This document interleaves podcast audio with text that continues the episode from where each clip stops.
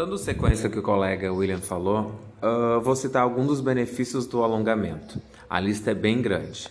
Então, reduzem as tensões musculares, relaxam o corpo, proporcionam maior consciência corporal, deixam os movimentos mais soltos e mais leves, preparam o corpo para a atividade física e ativam a circulação.